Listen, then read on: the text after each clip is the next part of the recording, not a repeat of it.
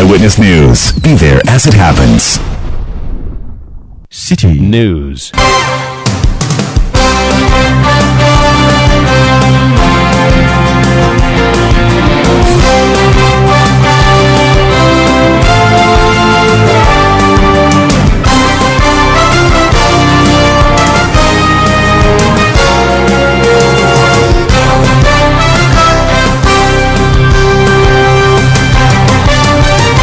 It's 17:30 GMT. This is Eyewitness News on 97.3 Citi FM.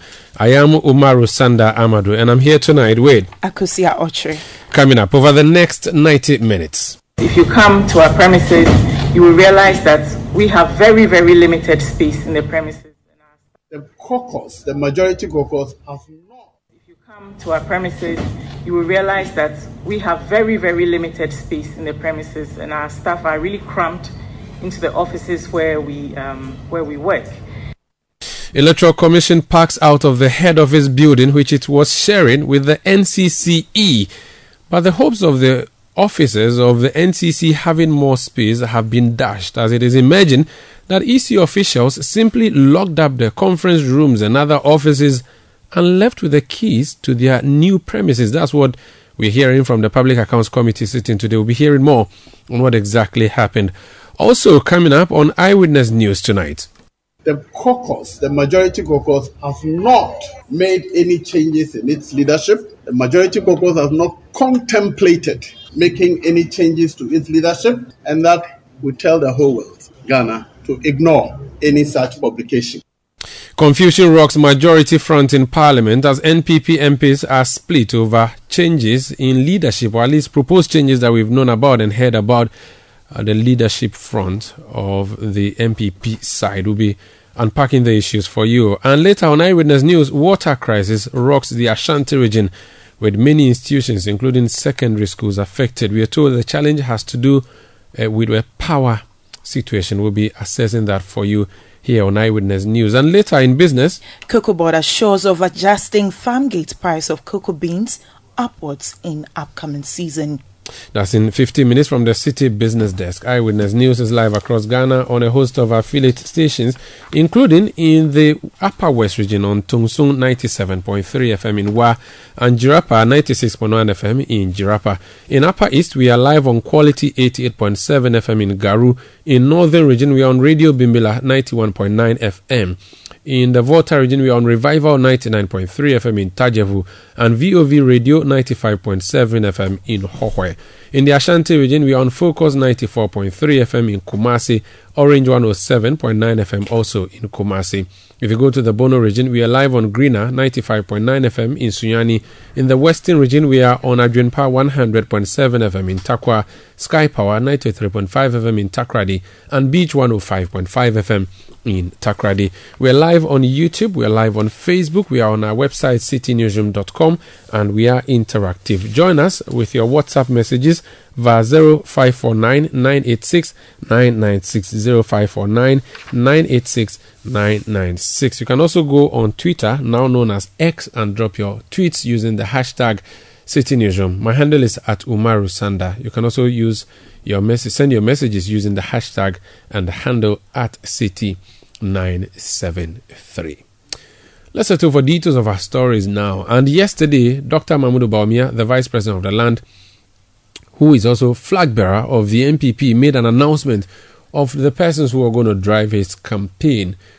Coupled with that, we're expecting also to hear about changes in the leadership front of the um, House of Parliament, especially from the NPP side. Indeed, this was supposed to have happened alongside the government's uh, shake-up, which was announced by the president on Valentine's Day last week.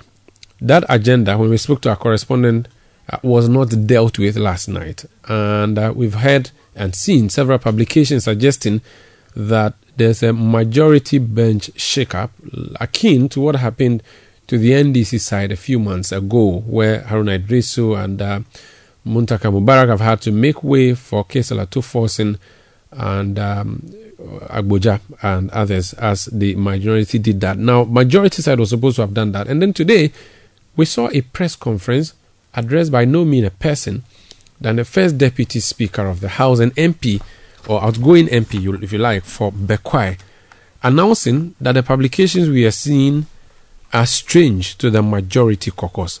Let's listen to him. We are here to inform you and through you to the world that the publication that are going around is not true, not fa- uh, it's false, that caucus, the majority caucus, has not made any changes in its leadership. The majority caucus has not contemplated making any changes to its leadership, and that we tell the whole world, Ghana, to ignore any such publication. They want to assure you that we have confidence in the leadership as they are, and the status quo shall remain. We are aware that upon the nomination of one of the deputy whips as a minister, a replacement will be made. That replacement will be made by the caucus when we have had the opportunity and the time to consider the appropriate replacement. This is all the information we want to share with you and to through you tell the world that the leadership of the majority caucus has not changed. We have not contemplated any change, and we do have no intention to um, effect any changes in the leadership of the majority caucus. Honorable Speaker, your constitution says you appoint your leadership in consultation with the party. Which constitution? The NPP's constitution. That regulates NPP. The Parliament of Ghana has adopted standing orders which places the selection and, and change or otherwise of leadership in the hands of the caucus and not anybody outside Parliament. new standing order. Why do we why do we not see the current leadership of the majority doing the press conference as it is now? But it's you. They are busy in the chamber, and it's about them. Yes. It is about them. The rest of us must stand up for them.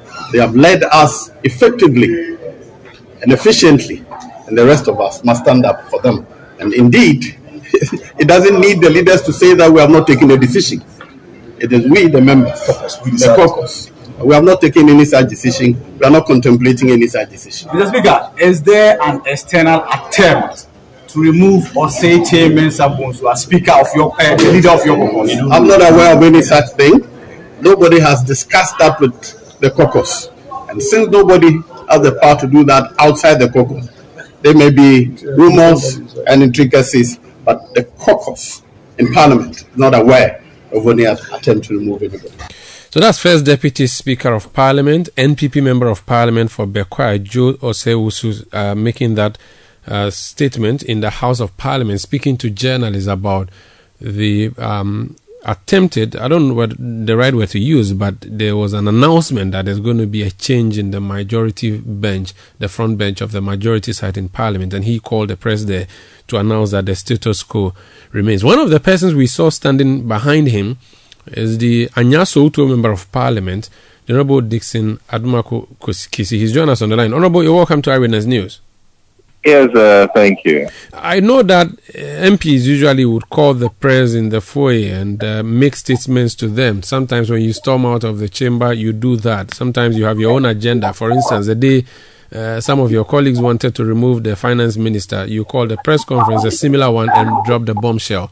This particular press conference, what was the plan? Because we saw you standing there.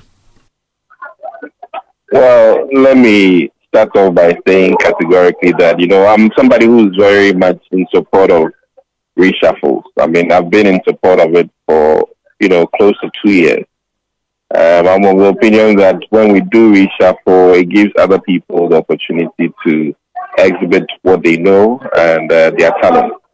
And, uh, you know, sometimes it's too late, but sometimes it still matters. And I think that for the next eight months or so uh, that we have left, uh, it's also a good time from a stalker point of view to field different new people to man the affairs of the government and to push us forward. And I think it's also another opportunity to relaunch the government on a on a different path of, of some sort.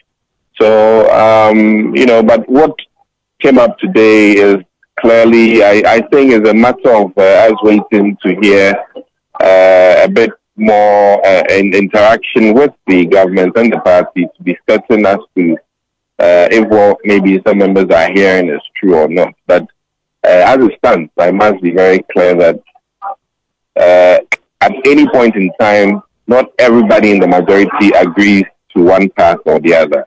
But when we sit down as a caucus and, uh, you know, a decision is taken, we'll all follow what decisions are, are taken. And, and I think that, uh, uh, you know, we're ready to work with, you know, leadership, one of the party and of government uh, to see the way forward. And we'll be in support of whatever will be in the interest of the party. As it stands now, I personally am open to any new changes if, you know, further consultation arrives at that.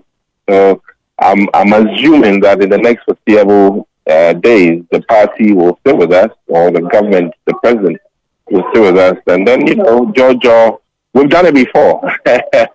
and, uh, you know, uh, eventually, you know, he, he, he, you know, listened to a lot of people and made some changes, uh, as we have witnessed within the past 10 days. So I think that uh, some things are premature. One, I haven't seen any official uh, write up, but I think we'll welcome uh, any such changes. Uh, all the people I'm even hearing are fantastic people, and I'm sure uh, members will be very ready to work with them. We'll be working with them really. Um, so, so that's that's that's my take on this. So, if you welcome the changes, why did you go to support the first deputy speaker to do a press conference? At which press conference he said there are no changes, it should be ignored, and the status quo remains. Well, um, let me add one key thing. I mean, uh, as a majority group, when leadership is talking, all of us, you know, when you're around, you go and stand in to show support. I mean, let me be very clear about that. And and and sometimes people misunderstand. You know, people misunderstand. But let me be very clear with you that you know we join as and when you know a member is making uh, a statement. Um, I I haven't you know necessarily uh, you know, made my own personal statement. But I mean, we, we, I, I, I think one key thing he said was that there's no, no notice. And I'm sure, like I said, when we do meet with the party and the presidency, eventually, whatever news there is will be made aware and uh, people express their sentiments and uh, we'll come to a happy landing, I'm sure. So, as of, the interest of the party. So, as of the time you you went to stand behind Joe Wise. You did not know what he was speaking to the press about. You just went there in solidarity because he's your leader. Oh, I, I had to join. I mean, I mean, Joe Wise is, you know, he's somebody. No, no so my so my point is that you didn't know what the agenda was necessarily. I I, I have to be very frank with you. Uh, up until then, I didn't know, but like I said, but, but now, but now, but now that you've you've heard the agenda, do you associate yourself with the agenda or you dissociate yourself? For you know change at any point in time. What that but means, what that, that, what that means is mm-hmm. that you are you are you are dissociating yourself from what Joe Wise was saying at that presser. In in uh, let me let me let me help you here. Uh, the key thing Joe Wise said is that we haven't had any notice. That I cannot dissociate. That is true. That is a fact. Okay.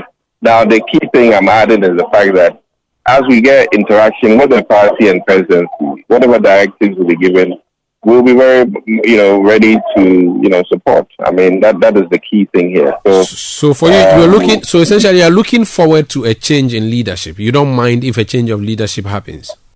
Oh no, no, no, not at all. I mean, you know, these things make room for others to also grow.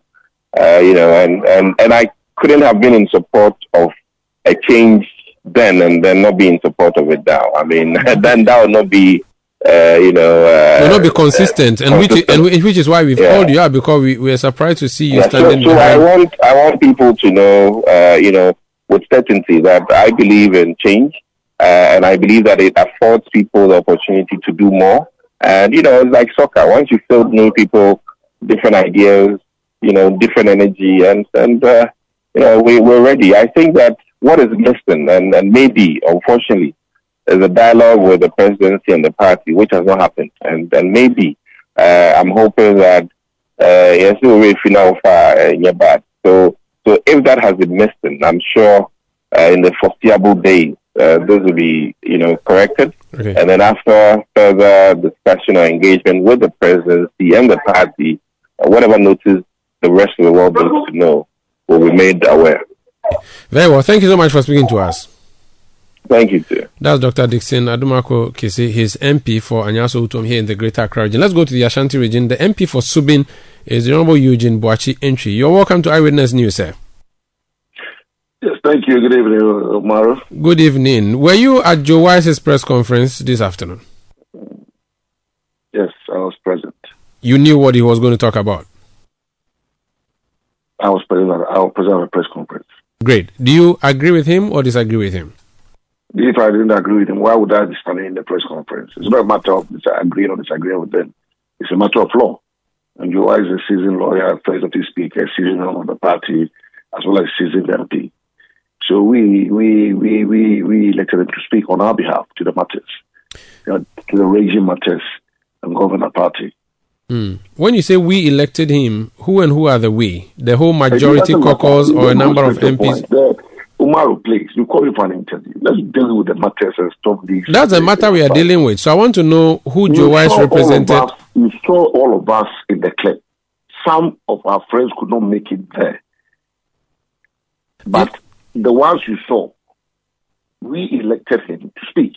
But you see, the reason I'm asking you is because I just got off the line with your colleague MP for Anyaa-Sowutuom. He said he was um, walking past. He saw that his leader was addressing the president, as happens usually in parliament, both in the world and in the foyer.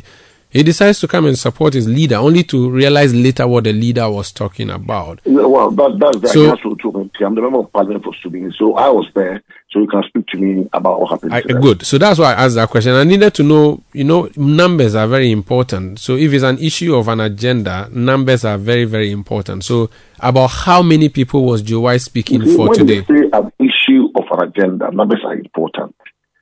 This has nothing to do with numbers. This is to do with the law.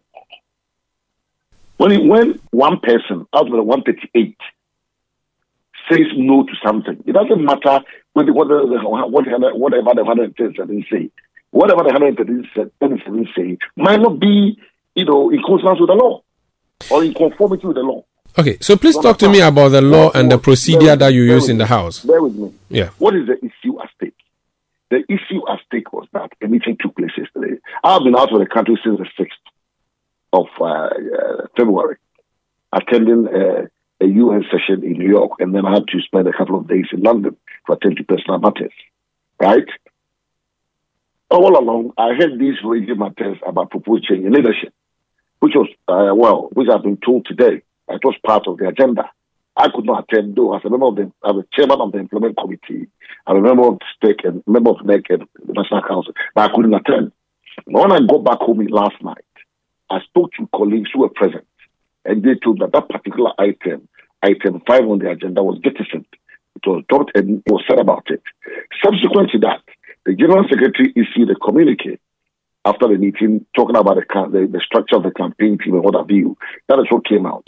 Now, what the concern was, you, you are a journalist, so you saw flyers floating about yesterday in connection with change of change of leadership or some changes in the in the in the leadership of the party.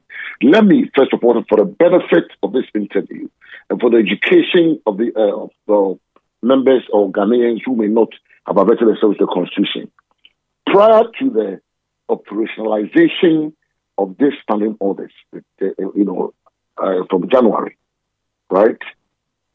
The NPP Constitution, Article 14 of the Constitution. I don't know whether you have time for me to read to your listeners or Please go ahead. Please, please go ahead. yeah. Article 14, we- the, the, the, the, the title is the parliamentary group. 14.1 says the party's members of parliament shall form the parliamentary group, comma, which shall have rules and regulations, comma, not inconsistent with this constitution to govern its activities. 14.2, the election of the leader, the deputy leader, the chief whip, and the deputy chief whip of the parliamentary group shall be done by the National Council. Three, the National Executive Committee shall, in consultation with the parliamentary group, appoint the party's parliamentary spokesperson, who shall be the chairperson of the party's sector committees when the party is not in government. Four, the National Council and the National Executive Committee shall, comma, respectively, comma, review each year the performance of the parliamentary leadership and spokespersons with a view to making appropriate changes where necessary. The last one, 14.5 says the parliamentary leader, together with one other rep of the parliamentary group, shall be members of the National Executive Committee, comma, and one rep of the parliamentary group shall be a member of the National Executive Committee. The parliamentary leader shall be a member of the National Steering Committee of the National Executive Committee, and the parliamentary spokespersons shall be members of their respective sector committees. That is the NPP constitution. This must be made clear. The NPP constitution is not binding on the on the Parliament of Ghana. Do you understand? Okay. When you go to Africa, at the, the, the, we use two books in Parliament. The difference is in the weight and the size. One is the the, the, the, the 1992 Constitution of the Republic of Ghana, and two is the standing orders, which regulate activities of the House. You understand? When you go to Article 110 of the National Constitution, I'll read for the benefit of, of, of, of your listeners and viewers. Article 110.1 says, subject to the provisions, the word subject to the provision of this Constitution, comma, Parliament may, comma, by standing orders, comma, regulate its own procedure. Right? So Parliament then, because we use Parliament, we use um, the standard orders to regulate our activities in the House or procedures. The new standing order, and I'll quote, I'll also go to the new standing order and also tell you what it says. It says majority caucus means the members of the party, all parties that have the largest number of seats in the House. The next point is majority leader means a member of parliament designated, that's the operative word, designated by the majority caucus as their leader in the House. These are the two definitions you need on the standing order. So who are the who are the who, who forms the majority caucus? It's 137 plus one, 137 MPs, right? They form the majority caucus, right? Plus the one independent candidate, right? So we designate who becomes the leader of the party, not the not the NPP uh, uh, national headquarters or the NPP net or okay. national council. Is that true? They were the ones doing it, but the new standing orders have taken that powers away from them, right? Okay. They give it to the members of the house, and I think rightly so because we are colleagues. We know each other better than the people sitting at uh, party HQ or may I, or elsewhere in determining their behavior, their conduct, and what have you. You see, as, as leaders. So that is why uh, in the in the framework of the of the of the of the standing orders, they thought it wise that what happened to our colleagues last year when Honorable Haruna Idris, Honorable Muntaka, Honorable uh, uh, Kwame Avedzi, Honorable uh, sorry Avedzi, and Honorable uh, the the were dropped last year. They were dropped from the front, from, from bench. Now, you cannot do so. Now, the members must initiate or engineer such a move. That is what he's saying. So, what Joe Wise did was firstly because there was a whole lot of publications, you know, flying about saying that the change in leadership and all of you. It doesn't bring for, it doesn't do well for cohesion and stability of the of the nation parliament. Okay, I think especially looking at the numbers now. So what the what Honorable Wise did today by speaking to the law or speaking to the enactment of parliament. You don't have to, he's not, he's not challenging any authority. He's just speaking to the law as it is. And the law says that we, the members of parliament, and do, so if a member of parliament is, is elected to go and legislate and pass laws, why do you then say, oh, we should allow the journalists in this country to go and pass laws? Is that your role? That's not your role. So the party headquarters, that's not the role of the party headquarters. Okay. To determine for us who forms the leadership. It should be the MPs doing it. And okay. that, that, that, that was what the, the was with uh, Umaru. All right. So you have clearly delineated the issues uh, and you've relied on the documents that matter. So the NPP constitution, the national constitution, and the standing orders. Based on the 1992 constitution and the standing orders, is you majority group who should decide who leads you. That's correct and properly explained, like you've just said, based on the revised standing orders. However, based on your constitution, it has to be the party that decides who leads it, right? That's a that's that's a, that's a 2 Mm-hmm. that's a two separate issues, correct? Now, if the party sponsored you to parliament, and when I say you, I mean all 137 you lot of of NPP side, do you at what point do you disregard your constitution and regard your standing orders? And at what point mm-hmm. do you As Do- a journalist, as, as a journalist, you've done extremely well by putting this question out because that is what is creating a whole lot of confusion in the system. Right? The party in parliament is not independent of the mother party. I'm an MP speaking today, speaking to you today, because I'm, not, I'm a member of the New Patriotic Party before becoming a member of parliament. Nana Addo Dankwa Akufo-Addo, the Republic, the President of the Republic of Ghana, is a member of the New Patriotic Party before becoming president. The vehicle that made me president is the New Patriotic Party. The vehicle that made me a, eh, a member of parliament is the New Patriotic Party. So we cannot isolate ourselves from the party. No. We are not independent of the mother party. However, however, the nature of what we do, the nature of what, and the, and the parent law of this country is the, is the, is the constitution.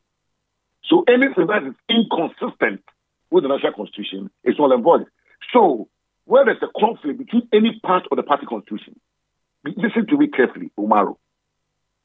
Where there's a conflict between any part of our constitution, the constitution, and the national constitution, or an act of parliament, or the standing orders of parliament, or the constitutional or legislative instrument, that part of the constitution, to the extent of the conflict, is null and void.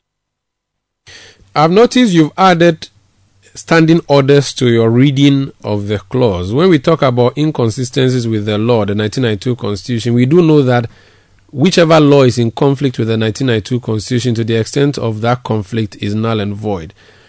Are you suggesting, and I'm not sure whether the standing orders of Parliament has the same weight as a Constitution, so that you can read it in the manner you just read it, where you said that because your party constitution conflicts with the standing orders, it is equated to being null and void. Yes, would, would, would, would that work? When it comes to, listen, I've quoted the relevant. Look, we have a national constitution. Any act of parliament, any act of parliament must derive its power or strength from the national constitution. So if you look at the standard orders, every every order will tell you that this order is this, this order is that. You understand? Yes. So it tells you, like, you know, when it comes to election the, the, the voting of the speaker, where your, your, wife have voted or not, blah, blah, blah. You know, it refers to the constitution. And then what to go back to Court for interpretation. So, any, and the NPP constitution only affects NPP members. It has no role in parliament. You understand? The moment you become more parliament, you are, you are, you are bound by the standing orders of the, of the, of the parliament. Because that is where that is where our procedures and activities are governed. Do you understand? So don't people should be talking about NPP constitution here. You know, it- it- we are talking about a constitutional matter. We are talking about an enactment of parliament that binds every Ghanaian. The MPP constitution only binds and- NPP members. It doesn't bind NDC, it doesn't bind CPP, it doesn't bind PNC. It binds only NPP members. It's that extent, to that extent, what are, when people are trying to compare the NPP constitution with an enactment of parliament or with the other constitution, then you know, you know, they, they, they are just being ignorant. Do you understand? Yes, well, the law doesn't work like that. The law is that says that everything must be must be consistent with the, the, the, the provisions of the of the constitution. If it's not if it's inconsistent, it's null and void.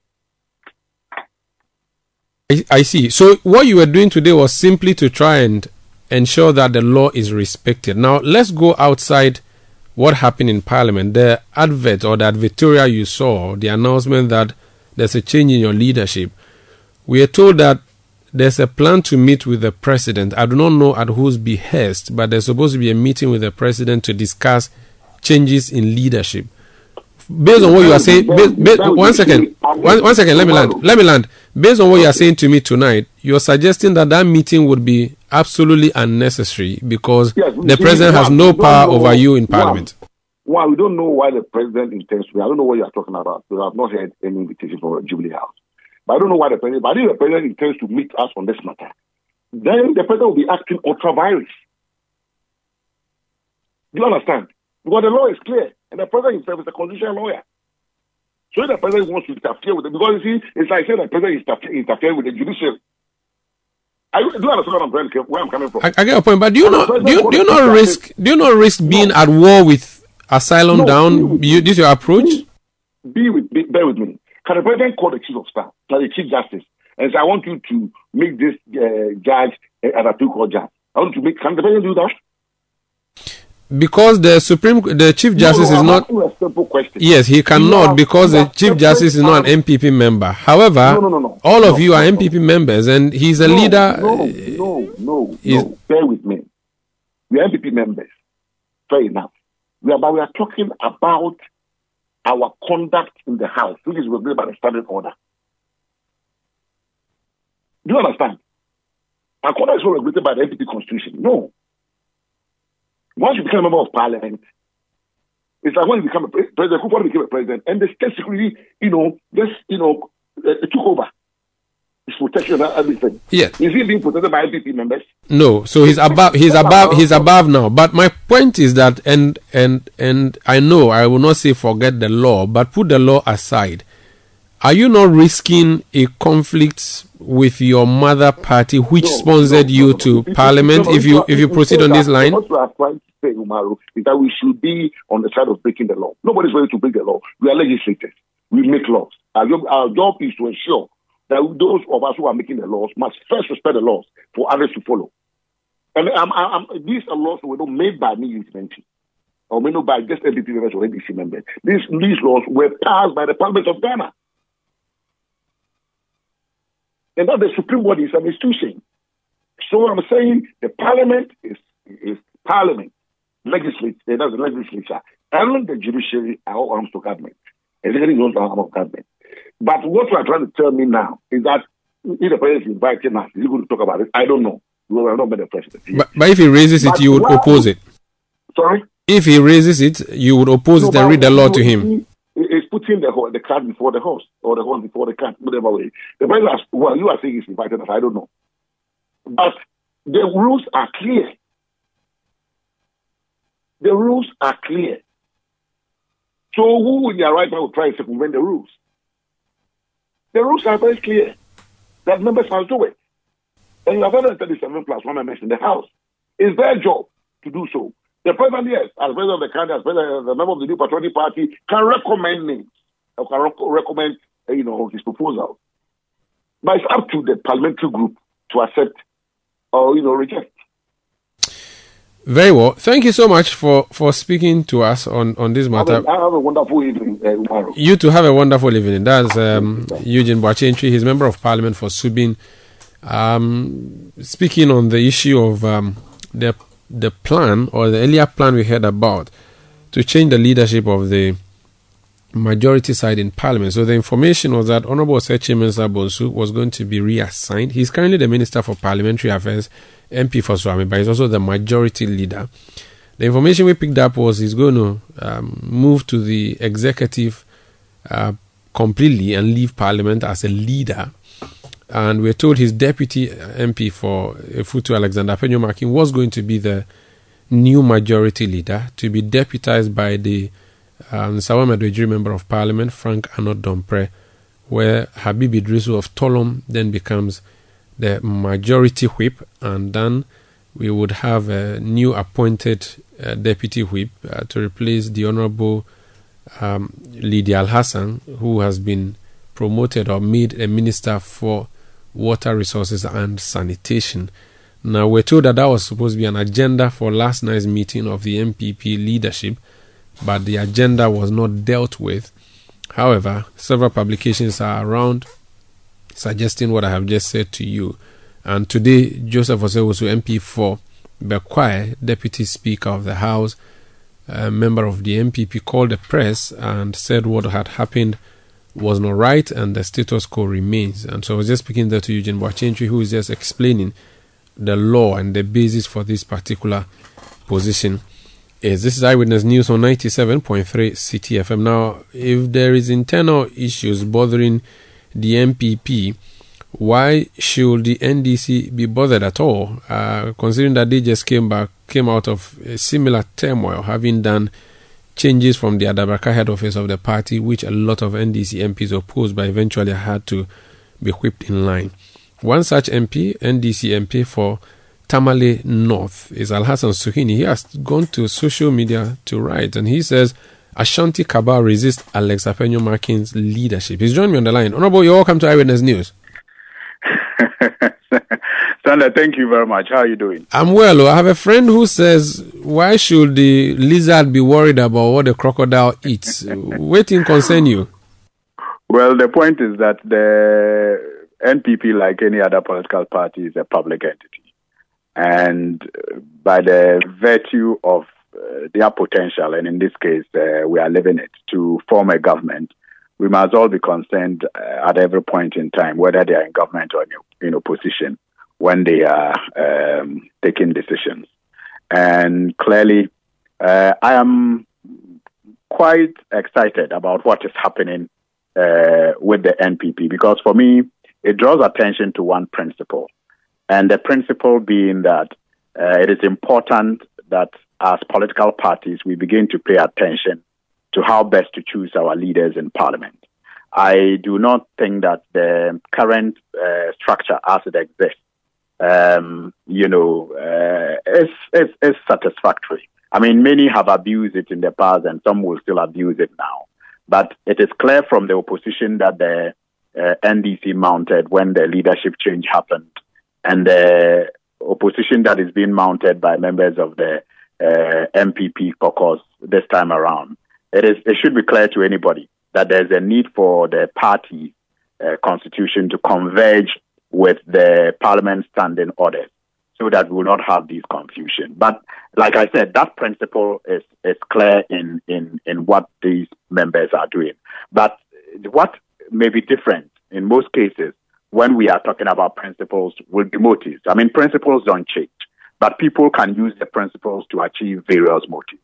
And in the case of Afenyo-Markin, what I simply see is that the Ashanti cabal in their caucus uh, don't seem very comfortable with him being made a leader. And that for me is surprising because, I mean, if you look at their uh, front bench and their caucus for that matter, over the years, it is clear that Afenyo-Markin has uh, you know, paid his dues uh, to the NPP and to the caucus in parliament.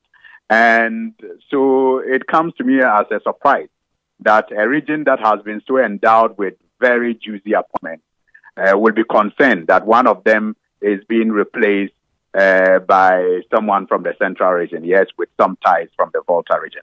That is the motive I see behind this, this, this challenge that they are mounting. I do not see it so much of being the principle that members must have a say in uh, choosing who leads them when it comes to the choice of leadership in parliament.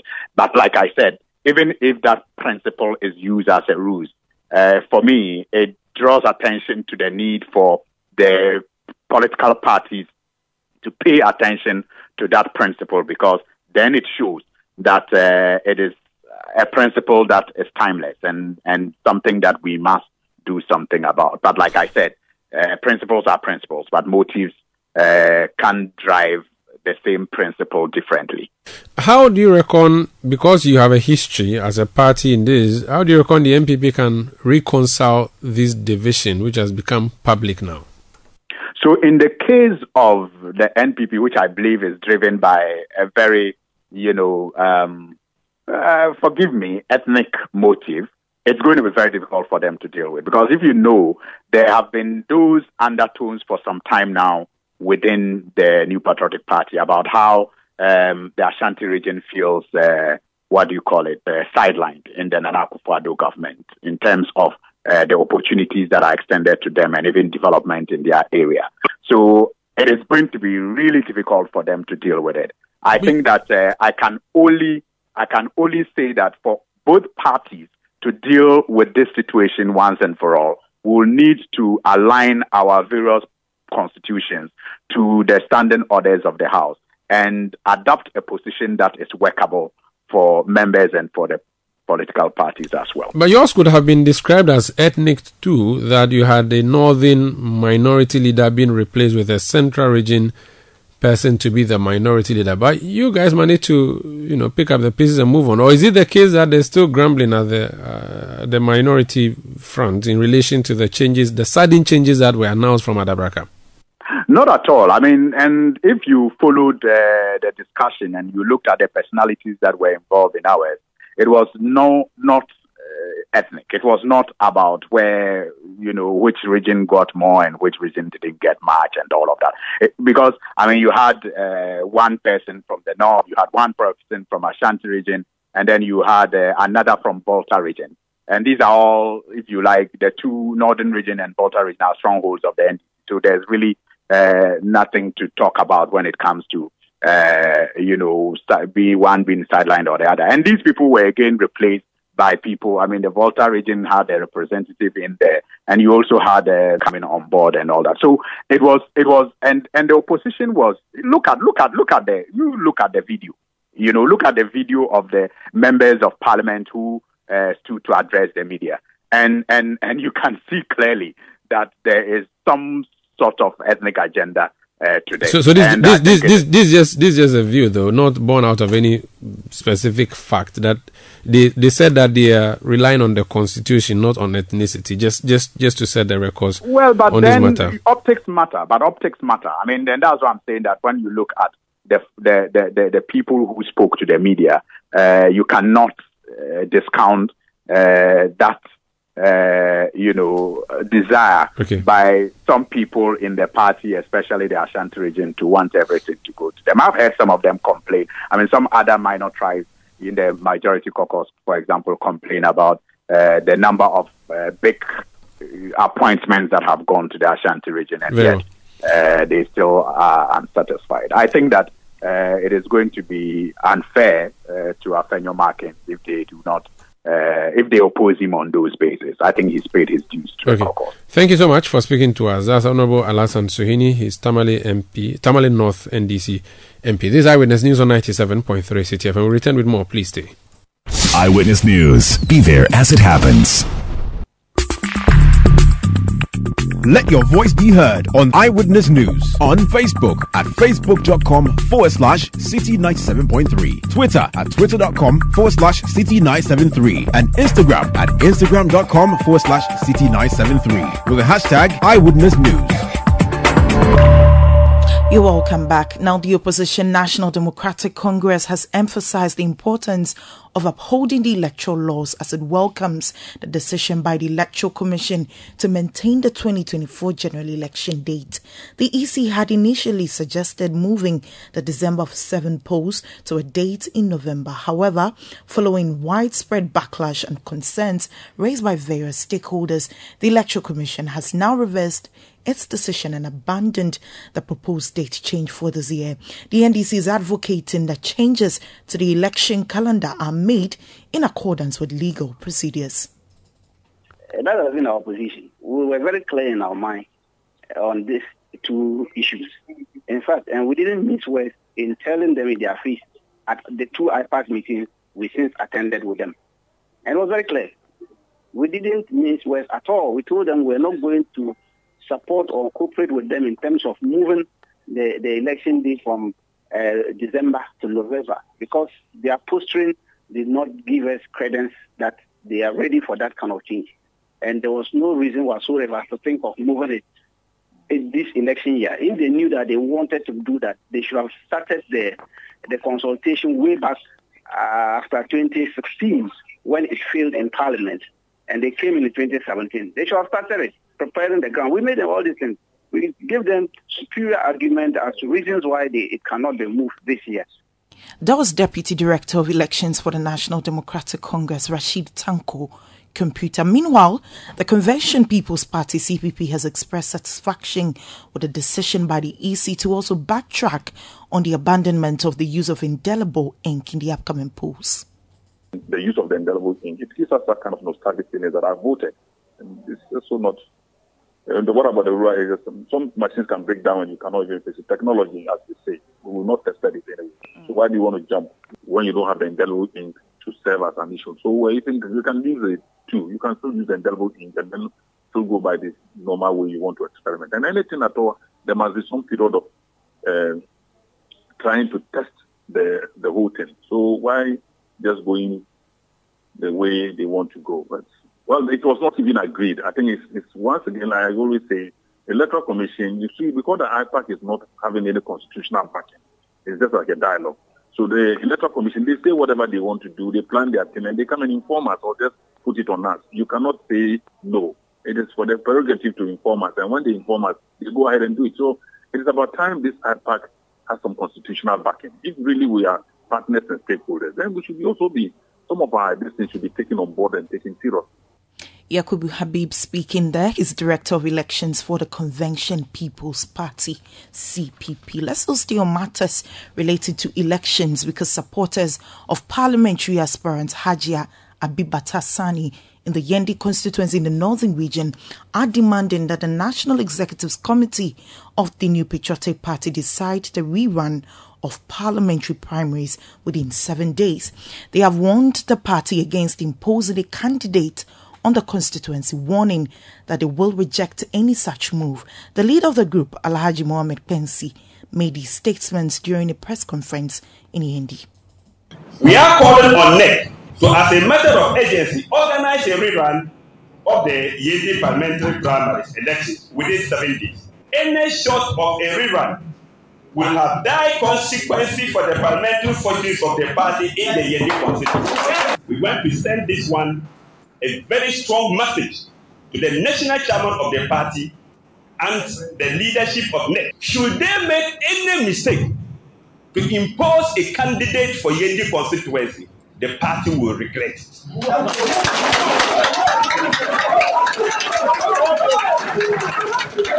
we are not threatening the party, nor threatening anybody in this party. But we want them to do the needful. Then after the seven days, should next fail to listen to what we are saying and we take a decision, they cannot reverse it again.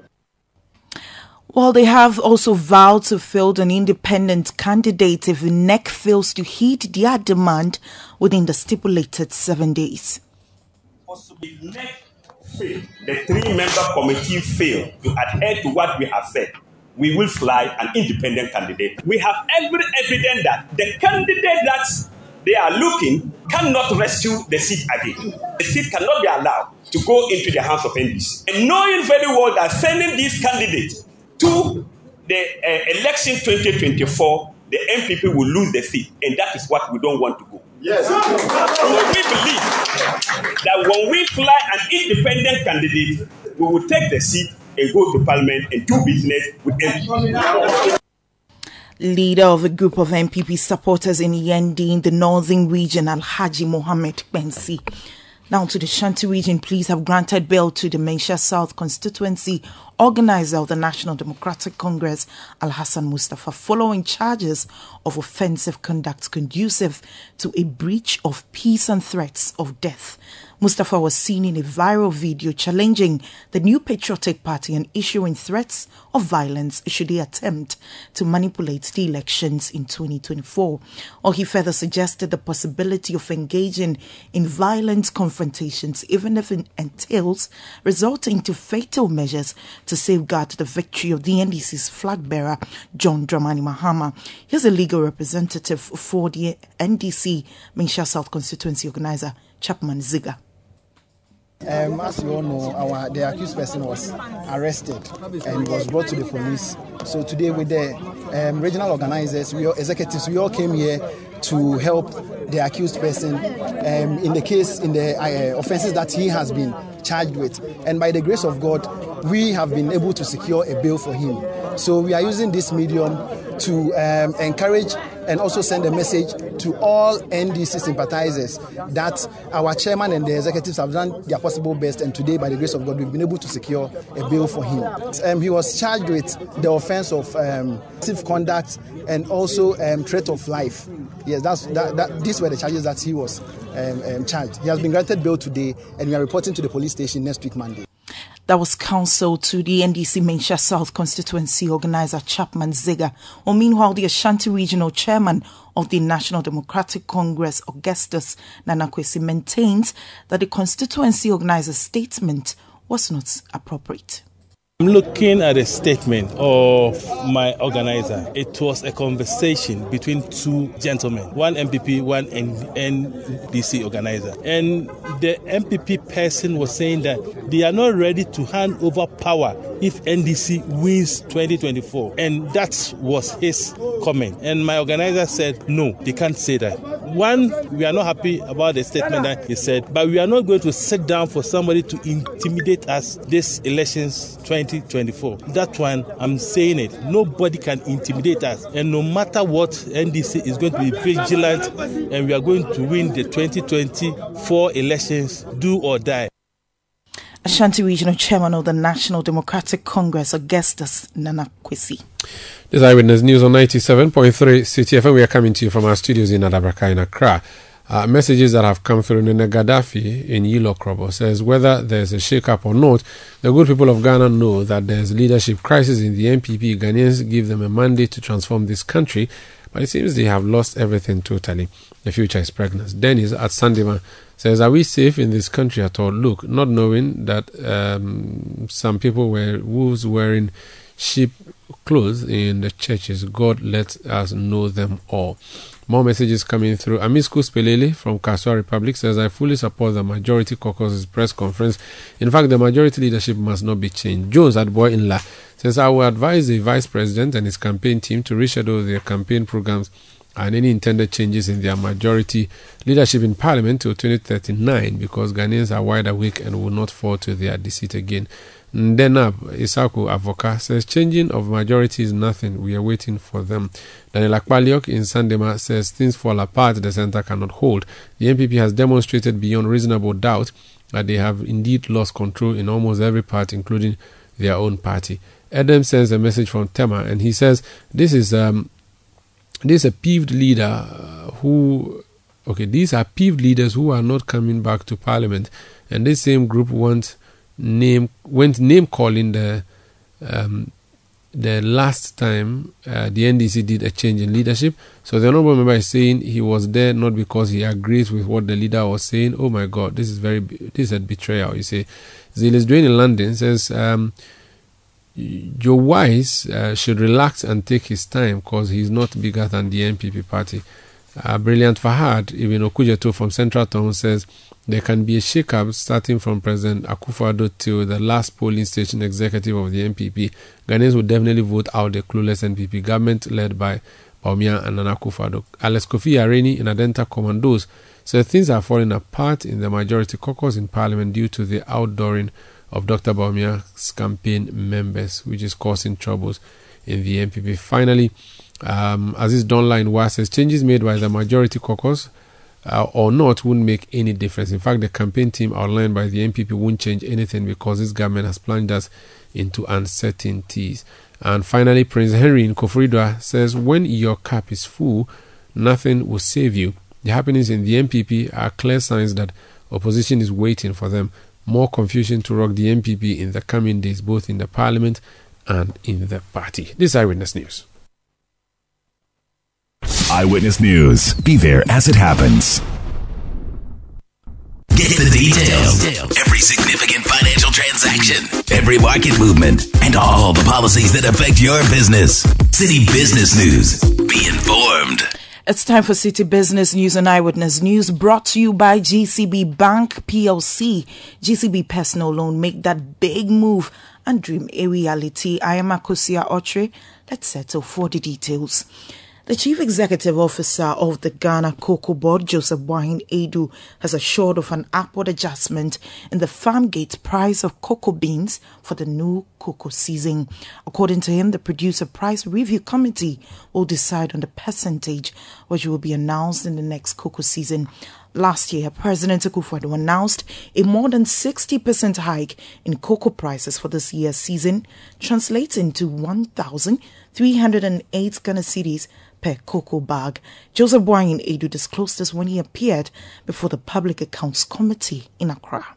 The solution, as I said uh, before the committee, is that, um, you know, when the new price is announced, because the new price is going to reflect on. So we should the, expect an upward adjustment oh, for the family.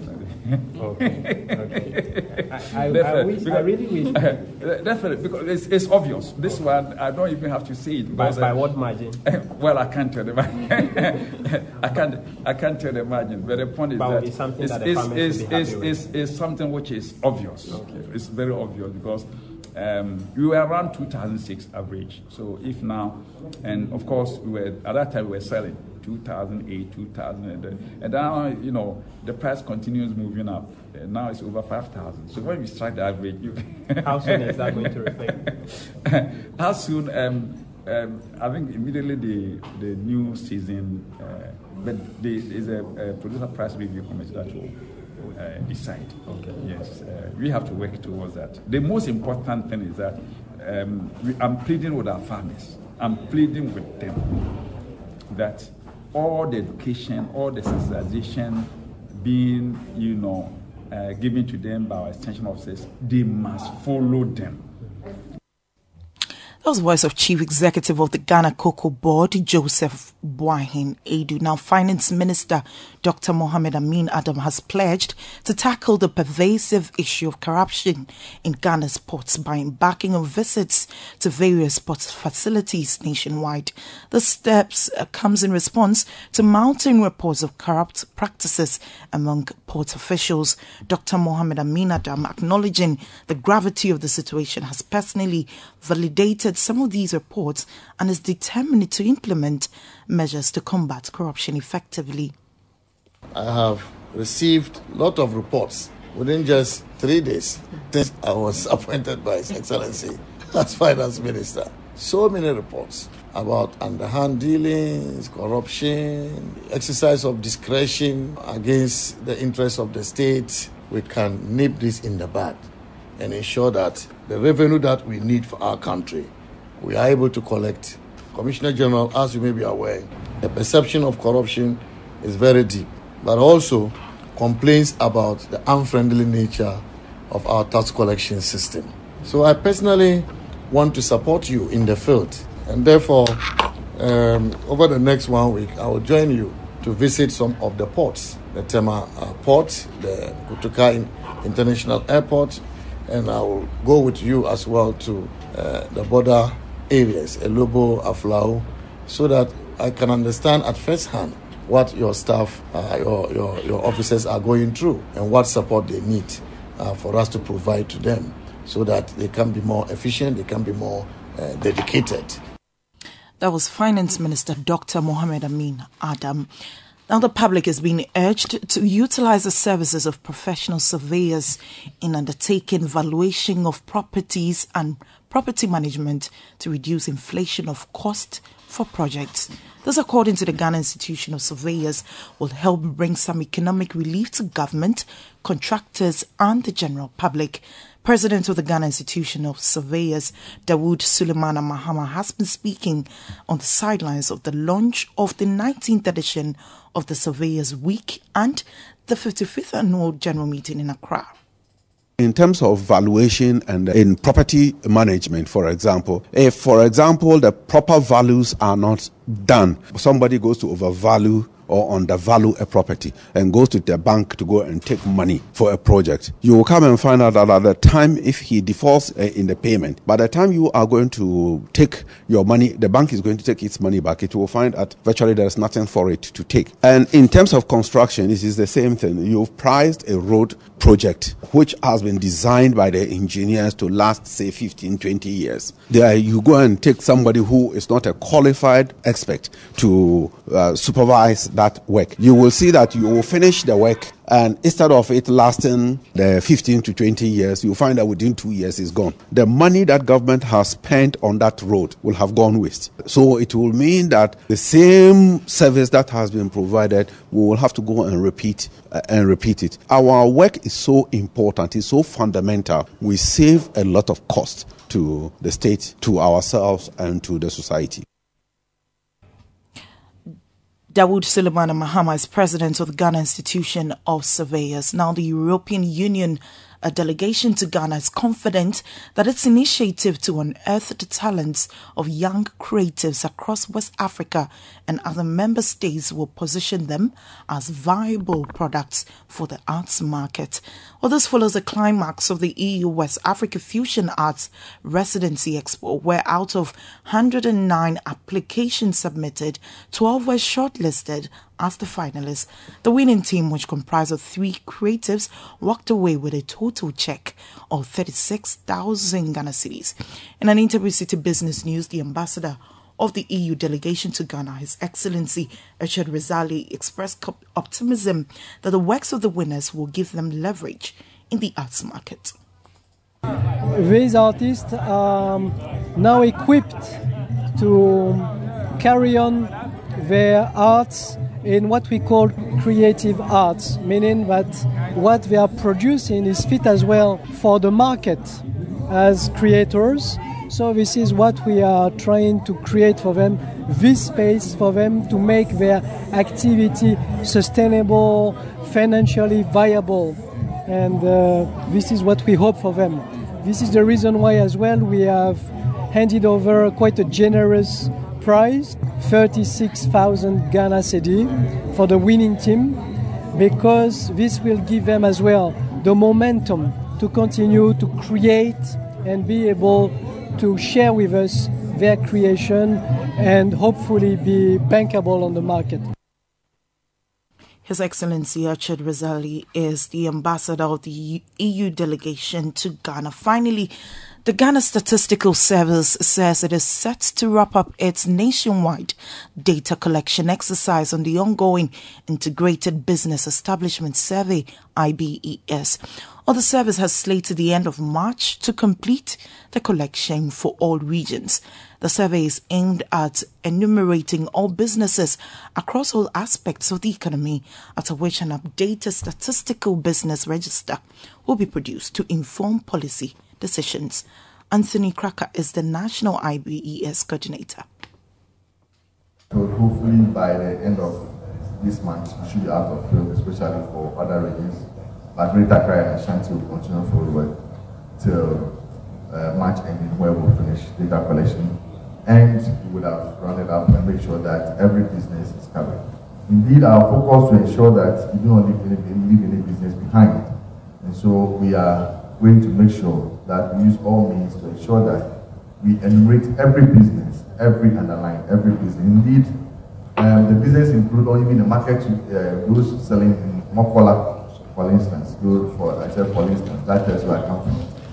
Um, so we go to the market Makola, those selling on the tabletops, under the umbrellas, who's selling fish, who's selling uh, granules, everybody, every business and the lines. And that makes a difference between these census and the last one we did.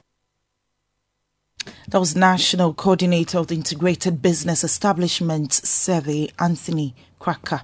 And in Citi Business News and Eyewitness News, it was brought to you by GCB Bank PLC, GCB Personal Loan. Make the big move and dream a reality. I'm Makosi Autry. Up next is Point Blank. Eyewitness News. Be there as it happens.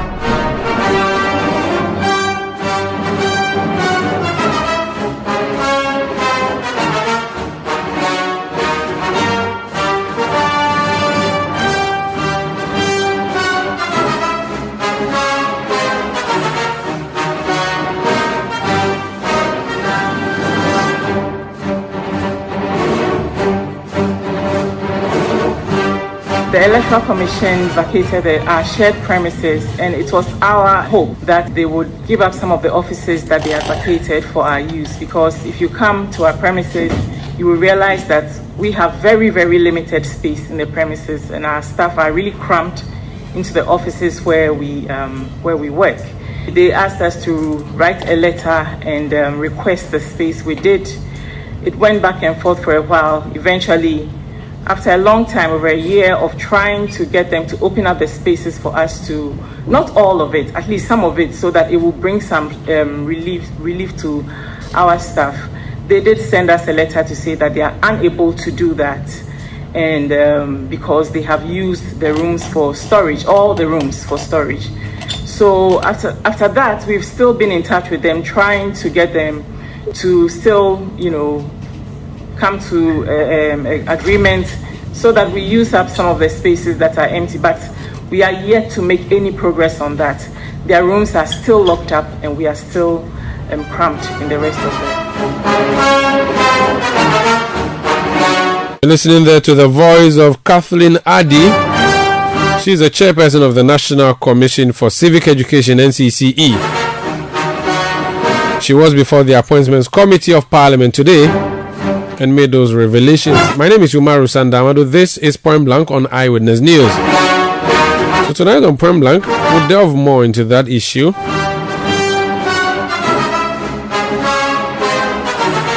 What happened to the old head office of the Electoral Commission?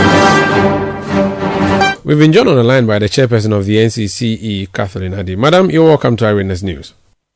Thank you very much, Maru. And one small correction that was not the appointments committee, that was the public hmm. accounts committee. Forgive me, public accounts committee. appointments Thank committee, you. that means that they've named you as the minister. Uh, maybe it's, maybe, maybe it's, a pro- it's a prophecy. It's a prophecy. so I will not apologize. This one, I will not apologize for this mistake. But anyway, apologies still uh, for for the wrong uh, designation. First, first of all, I know that the accounts committee would um, work on what the auditor general uh, has said about an entity, and then you would come mm-hmm. through and then respond to questions. So that was the main reason you went there, not to talk about your accommodation. Mm-hmm. So let's talk about first the things that the auditor general may have said, for which reason you okay. were invited to come and respond. Sure, sure. Um, we were invited for two minor infractions. One was to have had to do with somebody who had been um, who had been overpaid a salary, but we had retrieved that um, money before last year. In fact, that money was retrieved last year, and the second one had to do, and that was about thirty thousand cedis. And the second one had to do with um, forget now, but something similar. But that also had been retrieved and the audit service confirmed that we had um, retrieved all the money concerned, and so there was no issue in terms of the actual infractions that took us to task today. So the auditors came and noticed this. Did they alert you at the time they were compiling their reports about what they observed and made you respond? Yes, we did all of that. In fact, the the um, we rectified all of this in we rectified one in 2022 and one in 23, long before um, this this setting of tax. But why do you have double salary issues on, on two occasions? Oh, it wasn't double salary. It was um, over overpayment. He had no, no, no. He had gone on study leave and had to um, come back and serve his bond, right? And then before he finished serving his bond, he he left for he left the commission to go and work somewhere else. So he owed us the amount of the bond, and that is what he paid back. Okay, so this person was made to pay back, and so that's a clarity you yes. went to give. Yes. yes. Then, then how come you also ended up talking about accommodation? What, uh, I mean, accommodation for because, officers at work. Because the, because the MP for Tamale Central, um, uh, Murtala Mohammed. Murtala Mohammed, the MP for Tamale Central, had a public interest question about our accommodation because the issue had come up in, in parliamentary circles that we needed a space and EC had um, refused to open up some of the offices for us to use, including some of the joint spaces that we shared on the premises with the um, saying that they needed to store their things there, but you know they've just got a brand new building, so you know this has been going back and forth. So it was in parliamentary circles. The issue was in parliamentary circles. So he decided to bring it up as he he asked permission from the chairman to bring this up as a public interest question and ask whether that issue had been resolved. So that's how come it came into the, the part hearing. I see. For those who do not know, the NCCE and the Electoral Commission were sharing the same building. Uh, well, I'm not sure to call it the same building, but the same premises. Uh, and I must say that it's a very ugly, dilapidated looking building. apologies to you for that. so, so the idea is that now the Electoral Commission has its own head office, and um, the EC has moved from the premises that you were sharing together. W- what were some of the facilities you were sharing? Were you sharing conference halls, or what kind of things were you sharing? We were sharing one. Con- we were sharing two conference rooms, a bigger one and a smaller one. And the bigger one, they they, they locked up the conference room um, they said they were storing their things there and they locked it up. So, and they were still sharing the smaller one up there with us, even though they have moved to they have moved to their head office. The rest were just offices, you know. Um, you know, if you come to our office, you see that uh, the staff are cramped into really small spaces. And so we thought we had agreed that logically, once they move out, they will free up some of the other offices for us to use. But that didn't quite work out. And that's what um, the honorable member brought up today I know you also share a car park and several other ancillary uh, services. Um, yes. So it means they still come to use the conference room at your place. Well, they haven't moved out completely, as I was saying, because they they bring things. Actually, though I can't speak for the EC, but from what I see, they bring things to store and then they come and take some of the things out, and so they haven't moved from the premises hundred percent, and nobody's saying that anybody should move from anywhere. This these properties are state properties, you understand. So it doesn't actually belong to one person or the other, or one institution or the other. The only thing was that we thought that it would, it, the, the, the, it, it, it would, the right thing to do once they were moving from the premises was to free up some of the spaces for my staff to also sit comfortably to work. You know, so that's that, that's the thing. But for the rest of the premises, and in any case, EC has a greater part of the premises. They have one whole complex occupied mostly by just the EC. And then there's this one building where um, it's sort of NCC occupies some of the. Uh, I keep trying to say classrooms. some of the offices. well, they, they, your offices actually look like classrooms, so you are forgiven. Yes, they do, don't they? no, they do. Some are more cramped yeah. than the most cramped classrooms that you find anywhere. So yes, once they were moving out, it was the assumption that, or it was the agreement actually, not even the assumption, that some of the um, offices will be open, uh, you know, given to us to use. And it's all, we are public institutions. Um, we work for the people of Ghana. We are state institutions. So one state institution using an office that has been vacated by another state institution should not really be that much of an issue, mm. in my view. But maybe, you know, I don't know, we haven't been in the public sector that long. But the point is that, you know, this has been going back and forth for a long time. And unfortunately, it came out apart completely out of the blue and great surprise to me because, you know, I didn't know that.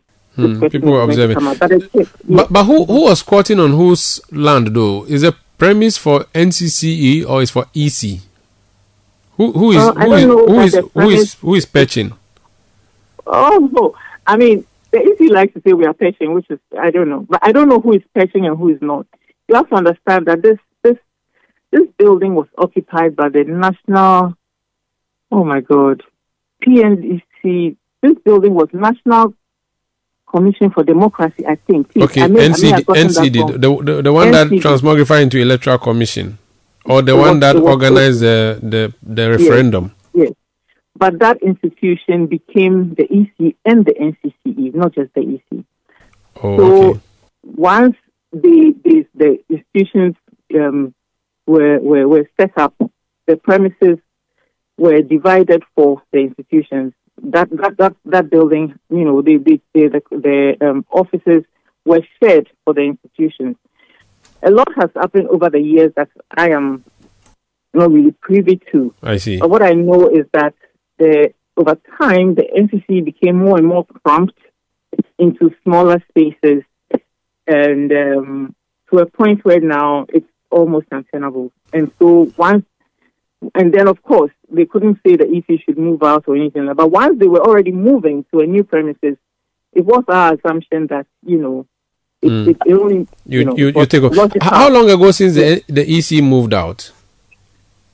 Oh, it's been a year already. I honestly don't remember, but they've been gone for quite a while. Yes. You said that there was an agreement, which means that you put pen to paper that when you leave, we'll take over your offices. Was there No, anything like that, It, or it was, was not it wasn't. It wasn't that kind of agreement. It was a discussion that we had been having over time, two state institutions discussing how best to work in a way that it makes life slightly more comfortable for all our staff. I see. So Now, over time, I had, I had brought the issue up, and we had discussed it, and we had said, okay, maybe these these offices, maybe we'll be able to open up these offices. So there was that discussion going on, and then um, the EC requested that we write officially to make a request for the space, which we did, and then there was a lot of again discussions around that. In the long run, after several, several, several months they came back and said their story. They cannot open up any of the offices for our use because they were storing their stuff in the offices. but is that an excuse, or they actually have stuff stored in those offices? I, I, I have no way of telling because I have not inspected the offices. Okay. How about the conference room that you were both sharing? What does that mean? Now you can't Yes, use that, was conference room. first. Yes, we don't use it because they, they, it's, they, they've been packed, some things are packed there and the place is locked up. That was the first floor um, conference room. The second floor conference room um, is uh, we, which we, we still use, but the EC comes to use it sometimes for some of their activities as well, away from their new building to this one. But that's okay. But the but the, the, the one the, the other one in the middle, the first floor, which is the bigger conference room where you can have bigger meetings and all of that. That one we have packed some things there and locked up. Who is your supervising ministry so you can go complain to them? NCC is an independent government institution. We don't have a supervisory ministry. We are one of four independent institutions created by the Constitution. The others are the EC, the Media Commission, and the Human Rights and Administrative Justice CHRAJ. So what, So what, can, what can you do now? Who, who can you cry to now? That's what I'm, I'm just trying to see if we can find your father and go and call your father and say your your child is crying. Oh, because Well, because this I doesn't mean, sound. And, and, and to be honest, as as a member of the Civic Education Club, um, being interested in the National Commission for Civic Education, Mhm. I do know um, way back from my days when I was in Tamasco, we used to come to the NCC offices. It didn't look nice, and it's still the same thing that is there now. And even East NCC um, in the various districts underfunded, your vehicles are poor.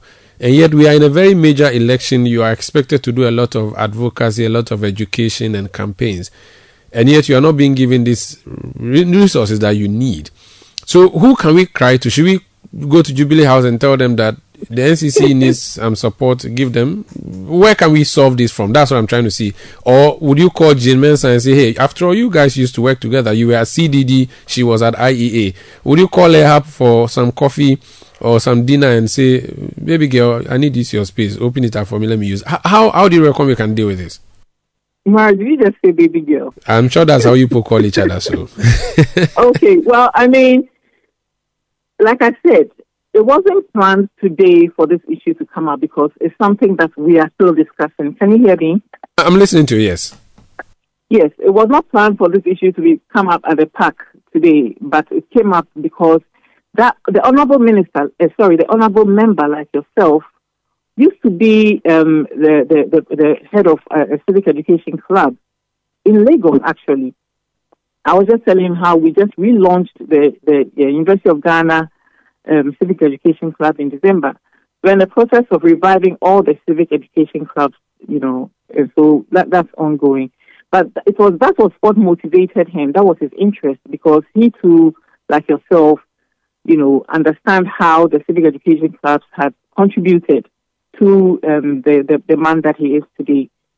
In terms of the issue coming up, like I said, it wasn't planned. So it wasn't as if it's not as if we don't talk to the EC. We are still discussing how to resolve this thing, and that is ongoing. I just didn't expect it to come up. It's just that once it's come up and the questions are asked, I have to answer them.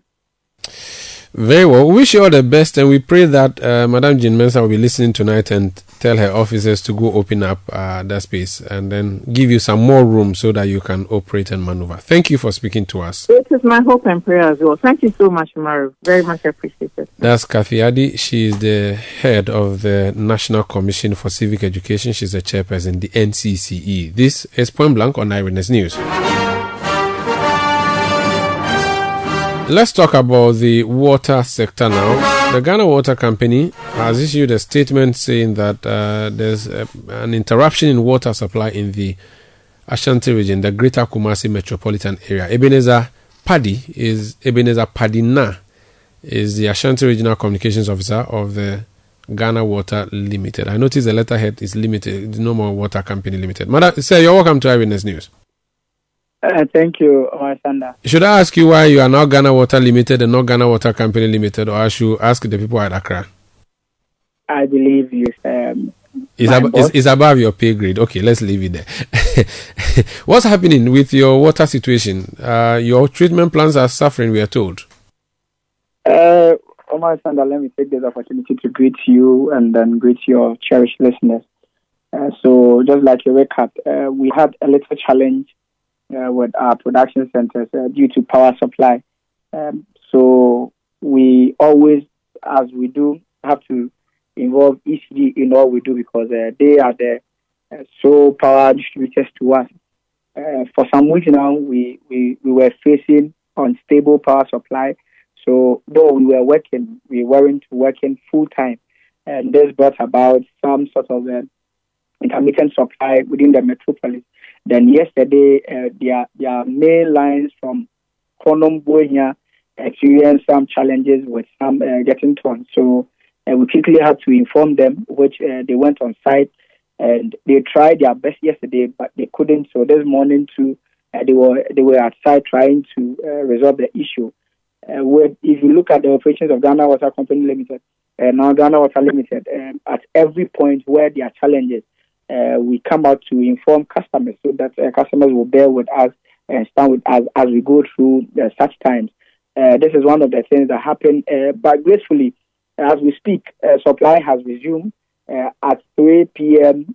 today, ECG was able to rectify the challenge and then has given back power, let me see, stable power to Barekese and Achiase booster, which uh, is a major supplier of uh, potable water to the metropolis. We're only hoping that uh, power stabilizes like this uh, for for the days ahead, so we can be able to serve the good people of Greater Kumasi the needed uh, potable water they need. So, problem has been solved. Yes, please. Very well. Uh, that's good news. Um, all the schools in there that were needing your services would be sorted out then. Um, and you are also been assured, have you been assured by the ECG that this interruption is over. So ECG is also doing its best uh, to, uh, I think, improve upon their systems. And then I believe what happened yesterday wasn't as a result of maintenance. I think it was as a result of the storm uh, that uh, got the cable torn. Uh, but we are hoping and praying with them that uh, such unforeseen circumstances shouldn't happen so that it does not have a severe impact on Ghana water we are only praying that uh, all these things goes well so that we can also serve the good people of Greater Kumasi and Ashanti region with potable water. Very well. Thank you so much for speaking to us. That's Ebenezer Padina. He is the Ashanti Regional Communications Officer of the Ghana Water Limited. This is Eyewitness News, and that's how we end tonight's edition of the show, which came to you from our studios in Adabraka in Accra. My name is Umaru Sanda I did this with Akosia Ochi. Production by Kobna Wilson and Beverly London. Technical support from Desmond Nyaku and new media support from Daniela Nyoriga and Edwin Kwakofi. We'll be back tomorrow at 17.30 GMT. Thank you for listening. Have a good night. Interactive on Facebook, Citi 97.3 FM, and on Twitter at Citi 973. City 97.3. Accra. Citi 97.3. More variety.